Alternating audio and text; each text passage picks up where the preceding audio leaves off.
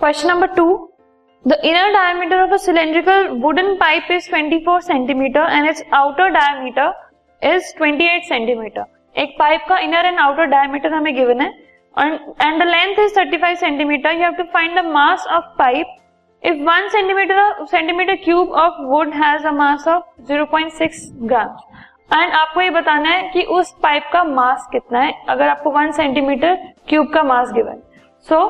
first of all volume of wood उस wood की volume कितनी है, हम ये फाइंड आउट करेंगे विच इज़ इक्वल टू क्योंकि वो एक पाइप की फॉर्म में है एंड उसका इनर एंड आउटर डायमीटर है so the formula is pi r one square minus r two square into h which gives us 22 by 7 into fourteen square minus twelve square क्योंकि diameter से हमने radius निकाल लिया into thirty five that is 110 multiply by 196 minus 144 which is ultimately equal to 5720 centimetre cube so ये pipe का volume आ गया volume sorry wood का वॉल्यूम आ गया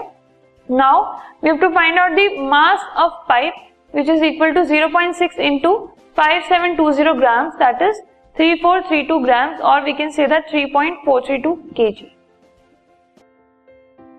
This podcast is brought you by hub hopper and Shiksha Abhiyan अगर आपको ये पॉडकास्ट पसंद आया तो प्लीज़ लाइक शेयर और सब्सक्राइब करें और वीडियो क्लासेस के लिए शिक्षा अभियान के यूट्यूब चैनल पर जाएँ।